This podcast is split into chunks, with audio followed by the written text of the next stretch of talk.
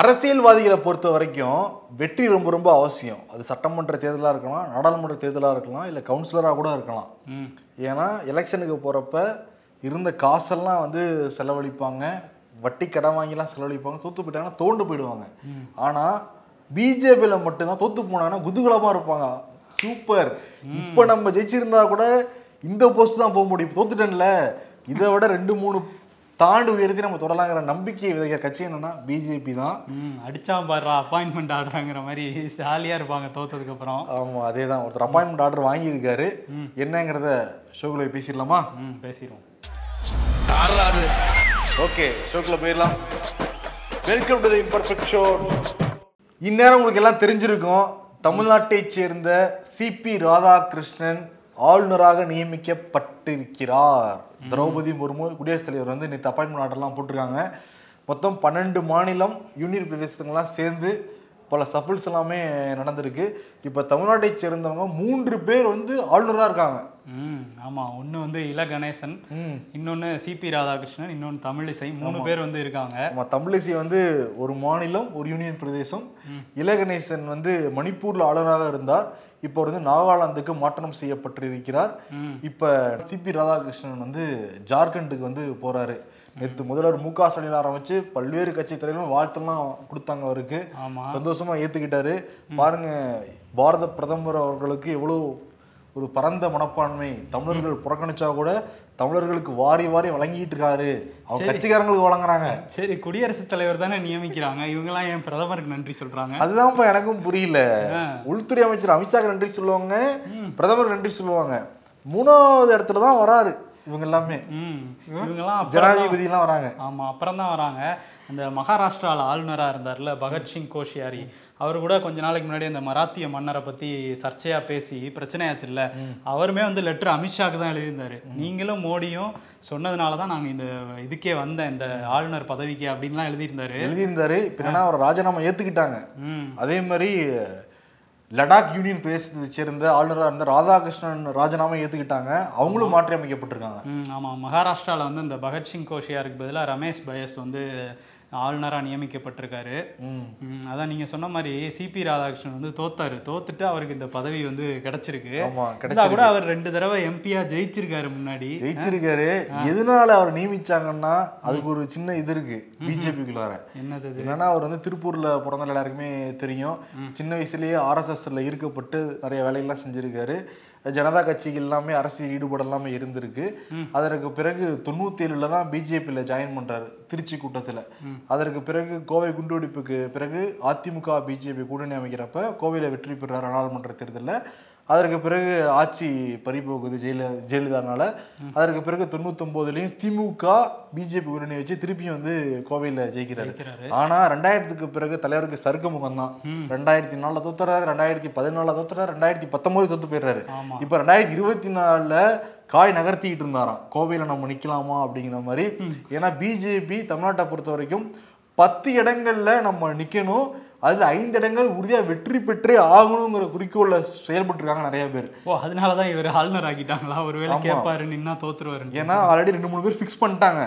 கன்னியாகுமரியில பொன் ராதாகிருஷ்ணன் மேலிடத்துல லாய் பண்ணி வாங்கியிருக்காராம். இப்பயே வேலைகளை ஆரம்பிச்சுட்டு தான் சொல்றாங்க. அதே மாதிரி எல் முருகன் எல்லாருக்குமே தெரியும். நீலகிரியில நிக்க போறதுங்கிறது கன்ஃபார்ம் ஆயிடுச்சு. அதே மாதிரி கோயம்புத்தூர்ல அண்ணாமலை நிக்கிறதுக்கான வேலைகள்லாம் பார்க்குறப்ப நான் தானே சீனியரு நான் தானே இங்கே நிற்கணும் அப்படிங்கிற மாதிரி போயிருக்கு பாயிண்ட்டு. இப்போ சிபி ராதாகிருஷ்ணன் ஜெயிப்பாரா தோப்பாரான்னு தெரியல. இங்கே ஜெயிச்சா கூட நல்லா மட்டும் தானே போக முடியும். இப்போ ஜார்க்கண்டுக்கு போயிட்டாருன்னா அடுத்த ஆட்சி அமைக்க வச்சாங்கன்னா இவர் பதவி பிரமாணம் செஞ்சு வைக்கலாம்ல. அதோட மேலே போயிட்டார்ல. ஓ அந்த மாதிரி ஒரு ரூட்டை சொல்லி அவர் அங்க அனுப்பிச்சிட்டாங்களா? அதேதான். ஆனா இன்னொருத்தர் வந்து பல தோல்விகளை சந்திச்சிருக்காரு. ஒரே ஒரு மட்டும் ஒரே ஒரு முறை மட்டும் எம்எல்ஏவா இருந்திருக்காரு. அவருக்கு ஒன்றும் கொடுக்கலையே. குமுறி குமுறி அழுதுருக்காரான் காரைக்குடியில. காரைக்குடியில அவர் வீட்ல இருந்து ஆறா ஓடிக்கிட்டு இருக்கான் இல்ல ஆனா வந்து என்ன சொல்லிருக்காங்கன்னா இருக்கு உங்களுக்கு ஒரு ஆளுநர் போஸ்ட் இருக்கு. அப்படி இல்லைன்னா கூட ஒரு ஆணையத்துடைய தலைவர் போஸ்ட் இருக்கு. மனம் தளராம இருங்கன்னு சொல்லிட்டு வெளியில வந்ததுனால கொஞ்சம் ஆறுதல் அடைஞ்சிருக்காராம். நாம் யாருக்கு இந்த தீங்கு செய்தோம்? நமக்கு மட்டும் நீ நடக்கிறது? சாரானர் இயக்கத்தை இந்த இதுல எல்லாம் தேர்தல் எல்லாம் தோத்துருக்கேன் இவங்க எல்லாத்தோட நான் தானே நிறைய தோத்துருக்கேன். நான் தானே முதல்ல இருந்திருக்கணும்னு சொல்லிட்டு தான் இவருடைய மைண்ட் வாய்ஸ் ஆமா. ஹெச் ராஜாவுடைய மைண்ட் வாய்ஸ் அப்துல் நசீர் அவர் வந்து ஆந்திர பிரதேசுக்கு நியமிச்சிருக்காங்க. அதில் ஒரு சர்ச்சையும் போயிட்டு இருக்கு ஆமா. அவர் வந்து அந்த அயோத்தி வழக்கில் வந்து தீர்ப்பு சொன்ன ஐந்து நீதிபதிகள் கொண்ட அமர்வில் அவரும் ஒரு நீதிபதி. காங்கிரஸ்ல இருந்து இது கடுமையாக வந்து எதிர்ப்பு தெரிவிச்சிட்டு இருக்காங்க அவர் வந்து அவங்க வந்து என்ன பதவியில் இருக்கும்போது ஓய்வுக்கு அப்புறம் நமக்கு ஒரு பதவி கிடைக்கும்னு விரும்புகிறவங்களா செலக்ட் பண்ணி இந்த மாதிரி பண்ணுறாங்க அதனால தீர்ப்புகள்லாம் பாதிக்கப்படுது அப்படின்னு சொல்லி காங்கிரஸ்ல இருந்து எதிர்ப்பு தெரிவிச்சிட்டு இருக்காங்க ஈரோடு கிழக்கு தொகுதியில எல்லா அமைச்சரும் அங்கே தான் முகாமிட்டுருக்காங்க இன்னைக்கு செந்தில் பாலாஜிலாம் ஓடியோடு வாக்கு சேகரிக்கிறாரு. இந்த பக்கம் வந்து தங்கம் தென்னரசு இன்னொரு பக்கம் வந்து அன்பில் மகேஷ் பொய்யாமொழின்னு சொல்லிட்டு இங்கே சென்னையில் இருக்கிற ஒரே ஒரு அமைச்சர் யாருன்னா? முதலமைச்சரா? முதலமைச்சரும் அவருடைய மகன் உதயநிதி ஸ்டாலின் தான். மற்ற எல்லாருமே அங்கே தான் களமிறக்கப்பட்டிருக்காங்க விதி விதியாக வந்து வாக்கு சேகரிச்சுக்கிட்டு இருக்காங்க. காங்கிரஸுக்காக. ஆமா பயங்கரமா ஓடி ஓடி வாக்கு சேகரிச்சாரு ஏன்னா டைம் வேஸ்ட் பண்ணிடக்கூடாது. ஆனால் டைம் இருக்கு. இருபத்தேழு வரைக்கும் இருக்குன்னு வச்சுக்கோங்களேன். என்ன ரீசன்னா இந்த சைடு ஏடிஎம்கே ரொம்ப ஸ்ட்ராங் ஆகிட்டே இருக்கு. எடப்பாடி பழனிசாமி அந்த சின்னம் வருமா வராதாங்கிற கன்ஃபியூஷனில் ஏடிஎம்கேக்கு நான் தான் லீடருங்கிறத ப்ரொஜெக்ட் பண்ணா போதும்னு நினைச்சாரு இந்த தேர்தல் மூலமாக. இப்போ பேஸ் ஒன்றையே வந்திருக்காராம். இல்லை நம்ம ஜெயிச்சிடலாம். அதனால பத்து நாட்கள் கேம்பே போட போறாராங்க. பத்து நாட்கள் அங்கேயே இருக்க போறாராம். இப்போ எதிர்க்கட்சி தலைவர் ஈரோட்ல இருந்து கேம்ப் போறாருன்னு வச்சுக்கோங்களேன் ஏடிஎம்கே தொண்டர் எல்லாமே உற்சாகமா வந்து வேலை செய்வாங்கன்னு அவர் வந்து நம்புறாரு. ப்ளஸ் கூட்டணி கட்சிகள் எல்லாமே ஒத்துழைக்க ஆரம்பிச்சிருக்காங்களாம். அதனால் சூப்பர் நம்ம வந்து திமுகவுக்கு பாடம் கற்றுக்க கொடுக்க வேண்டிய நேரம் வந்துடுச்சு அப்படிங்கிற இதுல செயல்படுறாரு. ஃபுல்லா பணம் வாரி இறக்கிறாங்க எல்லா கட்சிகளுமே. ஓஹோ காங்கிரஸ் ஜெயிக்கணும்ட்டு இந்த சைடு திமுக எல்லாம் வாரி வாரி கொடுத்துட்டு இருக்காங்க இந்த சைடு வந்து ஏடிஎம்கே கேட்கவே வேணாம். குபேரர்கள் ஆண்ட கட்சி அது. அதுவும் கொங்குல வேற நடக்குது. ஆமா. என்னன்னா அண்ணாமலை வேற பிரச்சாரத்துக்கு வரப்போறாராம். பத்தொன்பது இருபதாம் தேதி. நேற்று எடப்பாடி பழனிசாமி இந்த தேர்தல் பணிக்குழு மெம்பர்ஸ் எல்லாம் போட்டு மீட்டிங்லாம் போட்டிருக்காரு. நம்ம என்னென்ன ஸ்ட்ராட்டஜிலாம் பயன்படுத்தணும் அப்படிங்கிற மாதிரி அப்புறம் நிருபர்கள்ட்ட பேட்டி அளிக்கிறப்ப அண்ணாமலை நீங்களும் சேர்ந்து வந்து பிரச்சாரம் செய்வீங்களாங்கிறப்ப ஸ்ட்ரெயிட் ஃபார்வர்டாக சொல்லிட்டு அதெல்லாம் பிரச்சாரம்லாம் பண்ண மாட்டேன். நான் வந்து எனக்குன்னு வேற வேற ஷெட்யூல்ஸ்லாம் இருக்கு. நாங்க பிரச்சாரம் செய்வேன். அண்ணாமலை வேற பக்கம் பிரச்சாரம் செய்வாரு. வேணாங்கிறாரு. என் வராதப்பா. வந்துடாதப்பா இருக்க கொஞ்சம் கொஞ்சம் ஓட்டு போயிட போகுது. ஆமா. இந்த சைடு திமுகலையுமே இந்த பத்தொன்பது தேதிக்கு மேல ஒரு பிரம்மாண்டமான மேடை அமைச்சு எல்லா கூட்டணி கட்சி தலைவர்களும் மேடை ஏறி இவி கேஸ்க்காக பிரச்சாரம் பண்ணலாம்னு ஒரு திட்டம் தான் இருந்தது. இப்போ இது கைவிடப்பட்டிருக்கான் அது. ஓஹோ என்ன காரணம் அது? என்ன காரணம்னா மாதிரி கூட்டணி கட்சியோட தொடர்ந்து சலசலப்பு ஏற்படுதா இல்லையா. கம்யூனிஸ்ட் கட்சிங்க அந்த பேனா வேணான்னு சொன்னாங்க. இந்த சைடு காங்கிரஸ் வேணும்னு சொல்றாங்க. இன்னொரு பக்கம் விசிகா நீங்க பண்ணுங்க. பட் ஆனா பாத்துக்கோங்கிற மாதிரி சொல்றாங்கல்ல. கொஞ்சம் வந்து நெருடல் ஏற்பட்டிருக்கு திமுக கூட்டணிக்குள்ளார. அதனால வேணாங்கிற மாதிரி இப்போதைக்கு பேசிட்டு இருக்காங்க. ஆனா கமலஹாசன் வந்து பிரச்சாரம் பண்ண போறாராம் இவி கேஸ்க்காக பத்தொன்பதாம் தேதி. ஆமா பத்தொன்பதாம் தேதி மாலை வந்து ஒரு ஐந்து இடங்கள்ல வந்து பிரச்சாரம் பண்ண போறதா மக்கள் நீதி மையத்துல இருந்து சொல்லியிருக்காங்க. ஆமா. ம். பொறுத்திருந்து பார்ப்போம் ஆனா நெக் டு நெக் ஃபைட்டாக தான் மாறிக்கிட்டு இருக்கு. இப்போ எதையுமே ஸ்ட்ராட்டஜி அவங்க எடுக்க மாட்டாங்க. அந்த கடைசி மூணு நாள் இருக்குல்ல. ஆமா. இருபத்தி ஏழா இருபத்தி நாலு தான் ஆரம்பிப்பாங்க அதுக்கப்புறம் தான் தெரியும் யார் லீடிங்ல போறா இறங்குறா அப்படிங்கிறது. ஆமா யார் அதிகமா ஒர்க் பண்றாங்களோ அவங்களுக்கு வந்து அதிகமான இது கிடைக்கும்ன்றாங்க. ஒர்க்கு அந்த ஒர்க்கு தான் அதுதான் எல்லாம். விட்டமின் பா ஒர்க்கு எதிர்க்கட்சிகள் தொடர்ந்து என்ன குற்றச்சாட்டு வைக்கிறாங்கன்னா லா அண்ட் ஆர்டர் ஃபெயிலியர் ஆயிடுச்சு உளவுத்துறை செயல்படுறதே இல்லை அப்படின்னு தான் சொல்லிட்டு இருக்காங்க. சரி கொஞ்சமாச்சும் காவல்துறை மந்திரி வந்து விழிச்சுக்கிட்டாரா அப்படின்னு பார்த்தா இல்லைங்கிறது தான் சமீபத்தில் நடந்த சம்பவம் எல்லாமே காட்டுது. சமீபம்னு நான் சொல்றது நேற்று ஒரு நாள் நடந்த சம்பவம் தான் சொல்றேன். நேற்று இன்னைக்கு நடந்த சம்பவங்கள் மட்டும் தான் நான் வந்து குறிப்பிடுறேன். திருவண்ணாமலையில் நேற்று அதிகாலையில் நாலு ஏடிஎம் மையங்களில் கொள்ளையடிக்கப்பட்டிருக்கு. மொத்தம் எழுபத்தி ரெண்டு லட்சத்தி ஐம்பதாயிரம் ரூபாய் ரெண்டரை மணி நேரத்தில் கொள்ளையடிக்கப்பட்டிருக்கு. நேற்று காலையில் திருவண்ணாமலையில் அதிகாலை ஒரு ரெண்டரை மணிக்கு ஆரம்பித்து நாலு மணி வரைக்கும் நடந்திருக்கு. திருவண்ணாமலையிலிருந்து நாலு கிலோமீட்டர் தொலைவில் இருக்கிற மாரியம்மன் கோயில் தெருவில் இருக்கிற எஸ்பிஐ ஏடிஎம்மில் முதல்ல பணத்தை எடுத்துருக்காங்க. லட்சக்கணக்கில் பணத்தை அடிச்சிருக்காங்க. அதற்கு பிறகு தேனிமலைங்கிற பகுதியில் அங்கே ஏடிஎம்மில் பணம் அடிச்சிருக்காங்க. அதுக்கப்புறம் கலசப்பாக்கம் அப்புறம் போலூர் அப்படிங்கிற பகுதியில். இது வந்து பார்க்குறப்ப எல்லாமே வெல்டிங் மிஷின் வச்சு அழகாக கட் பண்ணி பணத்தை எடுத்துகிட்டு போயிருக்கிறதா வந்து சொல்கிறாங்க இப்போ வந்து சைலேந்திர பாபு என்ன சொல்றாருன்னா நாங்கள் தீவிரமாக கண்காணிச்சுக்கிட்டுருவோம் நாங்கள் கூடிய சீக்கிரம் பிடிச்சிருவோம் துப்புகள்லாம் கிடச்சிருக்குன்னு சொல்கிறாங்க வடக்கு மண்டல ஐஜி கண்ணன் என்ன சொல்றாருன்னா சுமோல தப்பிச்சுட்டு போயிருக்காங்க ஆந்திர பிரதேசத்துக்கு போயிருக்கலாம். ஏன்னா இதே மாதிரி வந்து ஒடிசால பூனேலாம் நடந்திருக்கு. அவங்க அது சம்மந்தப்பட்ட கொள்ளையர்கள்லாம் இங்கேயே வந்து நோட்டமிட்டு கொள்ளையடிச்சிட்டு இருப்பாங்கன்னா சொல்றாங்க. இதுக்கு முன்னாடி உளவுத்துறைக்கு தெரிஞ்சிருக்கணும்ல இந்த மேட்ரு உளவுத்துறை ஃபுல்லாவே அரசியல்வாதிகள் பின்னாடியே ஓடிக்கிட்டு இருந்தா எப்படி இந்த மாதிரி விஷயங்களை கண்டுபிடிக்க முடியும்?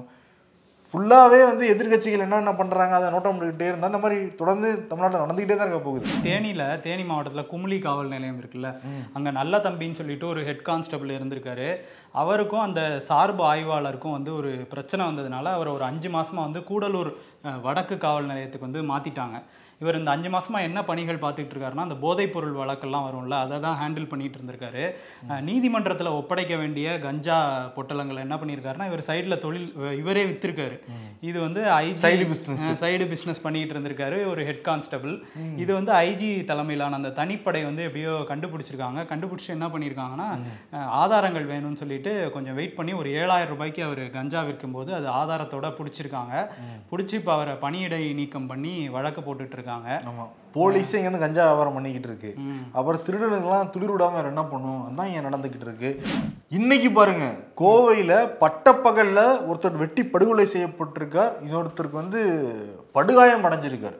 இது எங்கன்னா நீதிமன்ற வளாகத்துக்கு பின்னாடியே நடந்திருக்கு. கோவை நீதிமன்ற வளாகத்துக்கு பின்னாடி நீதிமன்ற விசாரணைக்காக வந்திருக்காங்க கோகுல் மனோஜ் அப்படிங்கிற ரெண்டு பேர். இந்த ரெண்டு பேரை வந்து ஒரு நாலஞ்சு பேர் சுற்றிருக்காங்க ரெண்டு இந்த கோகுல்ங்கிறவங்கள்ட்டையும் ஆயுதம் இருந்திருக்கான். அதே மாதிரி அஞ்சாறு பேர்கிட்டையும் வந்து அறிவாள் கத்தி எல்லாம் கொண்டு வந்து மக்கள் முன்னாடியே போலீஸ் எல்லாம் தான் நின்றுக்கிட்டு இருக்கு. அவங்க முன்னாடியே வந்து வீசி கோகுல் சம்பவத்தில் இறந்து போயிட்டாப்புல. மனோஜ் படுகாயத்தோட இப்போ மருத்துவமனைக்கு கொண்டு போயிருக்காங்க. இப்போ என்ன அர்த்தம்? ரவுடிகளுக்கும் பயம் இல்லை திருடர்களுக்கும் பயம் இல்லை போலீஸ்க்கே பயம் இல்லையே போலீஸே கஞ்சா வித்துக்கிட்டு இருந்திருக்காரு. ஆமா. அதே மாதிரி இப்போ சில நாட்களுக்கு முன்னாடி சவுகார்பேட்டையில் ஒரு சம்பவம் நடந்துச்சு.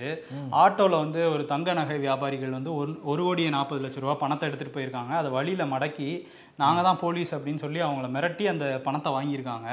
அந்த மாதிரி போலீஸும் ஒரு பக்கம் தப்பு பண்ணிட்டு இருக்காங்க. இன்னும் போலீஸ்னு சொல்லி சில பேர் வெளியே சுற்றிட்டு இருக்காங்க. அவங்களையும் இவங்க பிடிக்காம இருக்காங்க. இன்னைக்கு அதில் ஒருத்தரை பிடிச்சிருக்காங்க. இம்ரான் ஒருத்தரை பிடிச்சி எழுபது லட்ச ரூபா வந்து மீட்டுட்டாங்க. இன்னொரு எழு எழுபது லட்ச ரூபா யாருக்கிட்ட இருக்கு அப்படின்னு சொல்லி விசாரணை நடத்திட்டு இருக்காங்களாம். இது வந்து ஒன்றும் சிறப்பாக இல்லை. எதிர்கட்சி குற்றச்சாட்டுன்னு வைக்கிறாங்கன்னு வச்சுக்கோங்களேன். இப்போ இதையும் எடுத்து தான் பிரச்சாரத்தில் நீ பேசிட்டாங்க ஈரோடு கிழக்கில். பாருங்க இருபத்தி நாலு மணி நேரத்தில் இவ்வளோ நடந்துகிட்டு இருக்கு தமிழ்நாட்டிலன்ட்டு. காவல்துறை மந்திரி வந்து முழிச்சுக்கணும். அவர் வந்து கட்சிக்காரங்க முதல்ல சரியா தூங்குடலன்னா சொன்னார். இப்போ வேற ஏதாவது ஃபங்க்ஷனில் பேசினாருன்னா காவல்துறையும் சேர்ந்து நீ தூங்க விடுறது இல்லைன்னு சொன்னாலும் சொல்லுவார் அவர். ஆமாம் கட்டுக்கோப்பா இருக்கணும். இந்த செய்தியை படிக்கிறப்பவும் சரி நம்ம நிருபர்கிட்ட கூப்பிட்டு கேட்குறப்பவும் சரி அவ்வளோ மனவேதனை அளிச்சது. நம்ம வாழ்கிற காலத்தில் இப்படிலாம் நடக்குதா அப்படிங்கிறத டைஜஸ்டே பண்ணிக்க முடியல. கோபிச்செட்டிப்பாளையத்தில் இருந்தவர் தான் மோகன சுந்தரம் இவர் வந்து ஒரு காவலாளி வாட்ச்மேனாக இருந்திருக்காரு. வயசு இருபது தாண்டி இருக்குது கொஞ்சம் உடலில் குறைவும் இருந்திருக்கு. எழுபது வயசு தாண்டினாலே கொஞ்சம் உடலில் சூர்ந்து தானே போவாங்க. அவருடைய மனைவி சாந்தி அவங்களும் அறுபது வயசுக்கு மேலே ஆகிருக்கு ஒரு மகன் சரவணகுமார் அவர் கொஞ்சம் மண்ணலம் பாதிக்கப்பட்டவர் அவர். சசிரேகாங்கிற ஒரு பொண்ணுக்கு வந்து காங்கேயத்தில் கல்யாணம் பண்ணி கொடுத்துருக்காங்க. சாந்தியுடைய அம்மா கடகாம்பாலும் இவங்க கூட தான் வச்சுட்டு இருந்திருக்காங்க. இப்போ என்னென்னா நேற்று என்ன நடந்திருக்குன்னா மோகனசுந்தர வீட்டில் தொடர்ந்து துர்நாற்றம் வந்து வீசி இருக்கு அக்கம் பக்கத்தில் இருக்கவங்களாம் உடனே போலீஸ்கிட்ட சொல்லி போலீஸ் வந்து வீட்டில் பூந்து பார்க்குறப்ப ரெண்டு பிணங்கள் அந்த வீட்டுக்குள்ள இருந்திருக்கு. ஒன்று வந்து மோகனசுந்தரம் இறந்து போயிருக்காரு. சாந்தியுடைய அம்மா கனகாம்பாள் இறந்து போயிருக்காங்க. மோகனசுந்தரம் இறந்து ஏழு நாட்கள் ஆகுதான். கனகாம்பாள் இறந்து ரெண்டு நாட்கள் ஆகுதான். இப்போ ரெண்டு பாடியும் வந்து போலீஸ் வந்து மீட்டு பிரேத பிரசவனையும் அனுப்பி வச்சதுக்கப்புறம் விசாரிச்சதுக்கு அப்புறம் தான் தெரியுது அந்த திடுக்கிடும் தகவல். என்னன்னா அவங்களுக்கு சாப்பாடு இல்லையா சாப்பாடு இல்லாமல் நம்ம வாழ்கிற காலத்தில் ரெண்டு உயிர் இறந்து போயிருக்கு. எல்லாருமே தானே நம்ம எல்லாருமே தான் அதுக்கு பொறுப்பாக முடியும்? உணவில்லாமல் வந்து உயிரிழந்திருக்காங்க. அவங்கள வெளியே சொல்கிறது கூட எங்களுக்கு கஷ்டமாக இருந்தது. மற்றவங்கள்ட்ட உதவி கேட்க கூட. அவர் இறந்து ஏழு நாள் ஆயிடுச்சு இருந்தால் கூட அவரை வந்து நாங்கள் அடக்கம் பண்ணணும்னு வெளியில் உதவி கேட்குறதுக்கே எங்களுக்கு வந்து ரொம்ப பயமாக இருந்ததுன்னு சொல்லி அவங்க சாந்தி வந்து சொல்லியிருக்காங்க. அந்த போலீஸாரே வந்து ரொம்ப அதிர்ச்சியாகி இப்படி ஒரு சம்பவமா? அப்படின்னு வந்து அவங்களே அந்த அதிர்ச்சியிலேருந்து இன்னும் வெளியே வரலாங்கிற மாதிரி சில காவலர்கள்லாம் சொல்கிறாங்க அந்த கோபி காவலர்களே வந்து அந்த இறுதிக்கான எவ்வளோ செலவுமோ அவங்களே வந்து ஏற்றுருக்காங்க அந்த காவலர்களையும் ஏற்றுக்கிட்டாங்க ஆனால் வந்து சாப்பாடு இல்லாமல் ரெண்டு உயிர் போயிருக்கே. பக்கம் பக்கத்தில் இருக்கிறவங்க யாருமே பார்க்கவே இல்லையா? இப்போ சென்னையிலனா கூட பக்கத்து வீட்டுக்கு எதிர் வீட்டுக்கு யாரையும் வசிக்கிறாங்கன்னே தெரியாது. அது கூட புரிஞ்சுக்க முடியுது. பட் அது கிராமமாக தான் இருந்திருக்கும் நிச்சயமா அந்த மாதிரி பகுதிகள். ஈரோட்டில் உள்ள ஒரு ஊர் அது. அதிலே வந்து இப்படி ஒரு நிலைமை வந்து இருந்திருக்கு. ஆமாம் இப்போ இருக்கிறதுலே சிறந்த தானம் அன்னதானம்னா நம்ம வந்து எல்லாம் பேசிக்கிட்டு இருக்கோம். மேடைக்கு மேடை பேசிக்கிட்டு இருக்கோம். இப்போ இது என்னன்னா வள்ளலார் பிறந்து இரநூறாவது ஆண்டுன்னு சொல்லிட்டு தமிழக அரசு கொண்டாடிக்கிட்டு இருக்கு. எல்லாருமே நம்ம பெருமையாக வந்து பேசிக்கிட்டு இருக்கோம். அவர் வந்து யாருமே பசியோடு இருக்கக்கூடாது அப்படின்னு சொன்ன ஒரு மண் தமிழ் உலகத்தையே கற்றுக் கொடுத்த மண் தமிழ்நாடு மண். அந்த மண்ணில் இப்படி ரெண்டு உயிர் போயிருச்சே பசிக்கு அப்படிங்கிறதான் ஏற்றுக்கவே முடியல. இன்னொன்று இப்போ எந்த மாவட்டம் அது? ஈரோடு கிழக்குல பணம் பாஞ்சுக்கிட்டு இருக்கு. அந்த அந்த மாவட்டத்தில் தானே இப்போ இடைத்தேர்தல் நடக்க போகுது. அந்த மாவட்டத்தில் பசியினால ரெண்டு உயிர் செத்து போச்சு. இப்போ எல்லாருமே தானே பொறுப்பு இருக்கணும் நம்ம? மேடைக்கு மேடை எல்லாருமே நம்ம சொல்கிறோம் உண்டி கொடுத்தோர் தான் உயிர் கொடுத்தோம். பாரதி சொன்னது வந்து சொல்கிறாங்கல்ல தனி ஒருவனுக்கு உணவிலே ஜகத்தை இழித்துருவோம்னா நம்ம பேசுறோம் ஆனால் இறந்து போயிட்டாங்களா ரெண்டு பேர் இப்போ. ரொம்ப வேதனை அளிக்கிற மாதிரி இருக்கு. வேதனையான ஒரு செய்தி தான் அது. தேர்தல் நடக்க போகிறதோ வந்து திரிபுரா க மேகாலயா நாகாலாந்தில். ஆனால் வந்து பிஜேபியில் இருக்க மொத்த பேரும் கர்நாடகாவில் தான் வந்து வந்து போயிட்டு இருக்காங்க. மிஷன் சவுத்துன்னு சொன்னாங்கல்ல. அதில் சவுத்தில் அவங்கக்கிட்ட இருக்கிறது ஒன்றே ஒன்று கர்நாடகா. அந்த ஒன்றே ஒன்று கண்ணே கண்ணை விட்டுறவே கூடாது அப்படின்னு சொல்லிட்டு பயங்கரமாக வந்து வந்து போயிட்டு இருக்காங்க மோடி வராரு அடுத்து அமித்ஷா வராரு அப்புறம் நட்டா வராரு இப்படியே வந்துட்டே இருக்காங்க. மோடி இன்னைக்கு கூட வந்திருந்தாரு. நேற்று வந்து அமித்ஷா என்ன சொல்லியிருந்தானா காந்தாரா படத்துக்கு ரிவ்யூலாம் சொல்லிட்டு இருந்தாரு பாருங்க எவ்வளோ சிறப்பாக கலாச்சாரத்தை சொல்லியிருக்கு அப்படின்னு. சொல்லி இன்னைக்கு வந்து பிரதமர் மோடி காந்தாரா அந்த குழுவே பார்த்துருக்காரு. ஓ பார்த்துருக்காரா? பாருங்க ஒரு ரிவ்யூ சொல்றாங்க. அடுத்த நாள் வந்து சக்ஸஸ் மீட்லலாம் கலந்துக்குவாங்க போல. அந்த மாதிரி பண்ணிட்டு இருக்காங்க என்னன்னா Indian political survey and strategies அப்படிங்கிற அமைப்பு வந்து கருத்து கணிப்புகள் வந்து சொல்லியிருக்காங்க. என்ன சொல்லியிருக்காங்கன்னா காங்கிரஸ்க்கு வந்து நூற்றி எட்டுலேருந்து நூற்றி பதினாலு இடம் கிடைக்கும். ஆனால் பிஜேபிக்கு வந்து அறுபத்தஞ்சிலேருந்து எழுபத்தாறு இடம் தான் கிடைக்கும்னு சொல்லியிருக்காங்க. மதச்சார்பற்ற ஜனதாதளம் வந்து இருபத்தி நாலுலேருந்து முப்பது இடங்களை வந்து கைப்பற்றும்னு சொல்லியிருக்காங்க. இதுதான் வந்து அவங்கள ரொம்ப ஜர்க்காக்கிருச்சான். இன்னொரு பக்கம் உளவுத்துறையை வச்சு இவங்க பா உளவுத்துறை ரிப்போர்ட்டும் வந்து இவங்களுக்கு எதிராக தான் இருக்குது அப்படின்னு சொல்கிறாங்க அதனால தான் வந்து தொடர்ச்சியாக வந்து வந்து போயிட்டு இருக்காங்க ம், அது வந்து போய்கிட்டு இருக்காங்க நேற்று இன்னொரு காமெடியாக நடந்திருக்கு. என்ன? மைசூர் பெங்களூர்ல இந்த பத்து வழிச்சாலைன்னு திறந்து வச்சிருக்காரு பிரதமர் மோடி. திறந்து வச்சோன்னே பசவராஜ் பொம்மையில ரொம்ப கூவிருந்தாப்புல பத்து வழிச்சாலை இனிமேட்டு நம்ம சீக்கிரம் போயிடலாம். டெல்லி வரைக்கும் போகாத அந்த ரூட்டு முதல் கட்டமா திறந்துருக்காங்க. நூற்றம்பது கிலோமீட்டருக்கு. வீடியோலாம் வெளியிட்ட உடனே அது பத்து வழிச்சாலைனா பத்து சாலை இருக்கணும்ல? எட்டு வழிச்சாலை மாதிரி. ஆமா. ஆறு சாலையா இருக்கு. மீதி நாலு சாலையை காணோம். ஆமா ஆறு லேன் தான் இருக்கு. மீதி நாலு எங்க? எங்கடா அது எண்ணி பாருங்க. அதுக்குள்ள தானே அது இருக்கு அப்படிங்கிறாங்க. வாழைப்பழ காமெடி மாதிரி. அதுக்குள்ளதான் அது இருக்கா? இது புதுசா இருக்கே.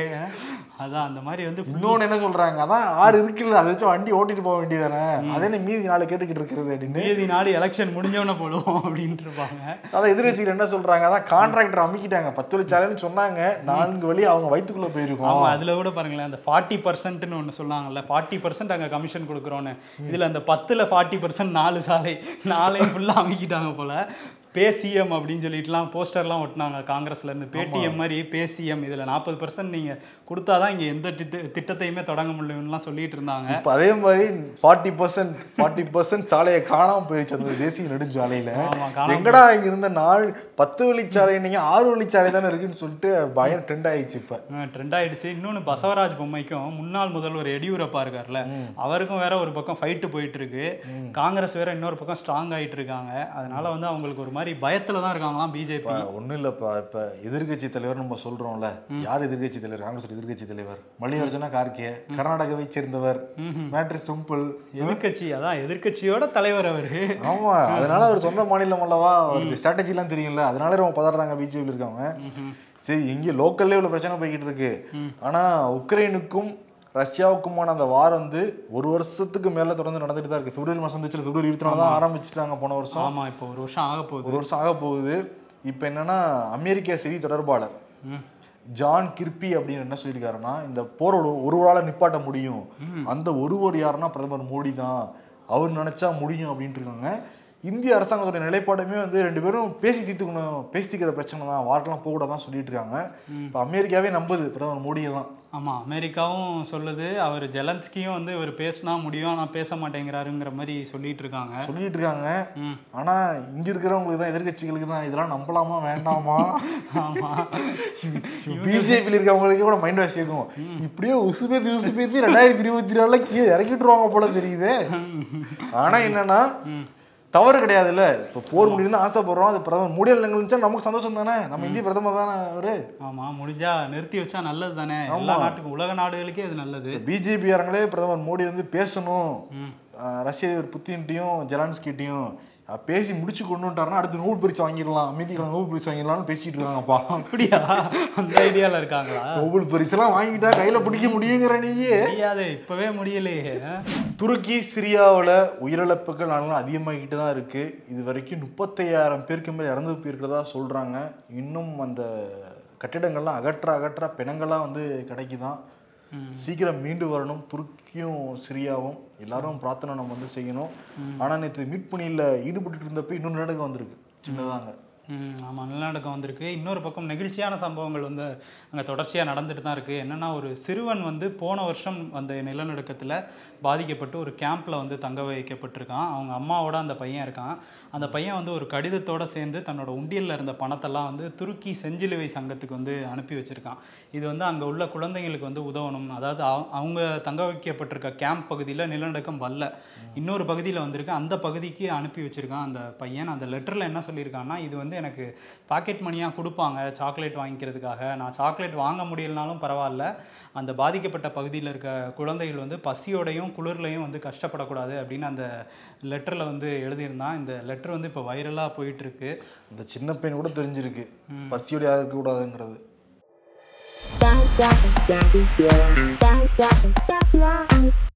இதுதான் என்னோட வாழ்க்கை. இதுல இன்பம் துன்பம்னு ரெண்டு இருக்கு. மை ஃப்ரெண்ட் நான் இருக்கப்ப எப்படிடா உனக்கு இன்பம் இருக்கும்? அப்படின்னு பெட்ரோமாக்ஸ் லைட்டை உடச்சி விட்றாரா? When visiting relatives home relative இருங்க சாப்பிட்டுட்டு போகலாம். மை மாம் சொல்றாங்களாம் இல்லைங்க பரவாயில்ல வீட்டில் இப்படி தான் சாப்பிட்டு இருந்தோம் ஆனா பையன் போட்டு கொடுத்துட்றான். எங்க அம்மா பொய் சொல்றாங்க வரும்போது தான் நாங்க சாப்பிடவே இல்லை அப்படின்றாங்க. சில பேர் கட்டசி சொல்லுவாங்க.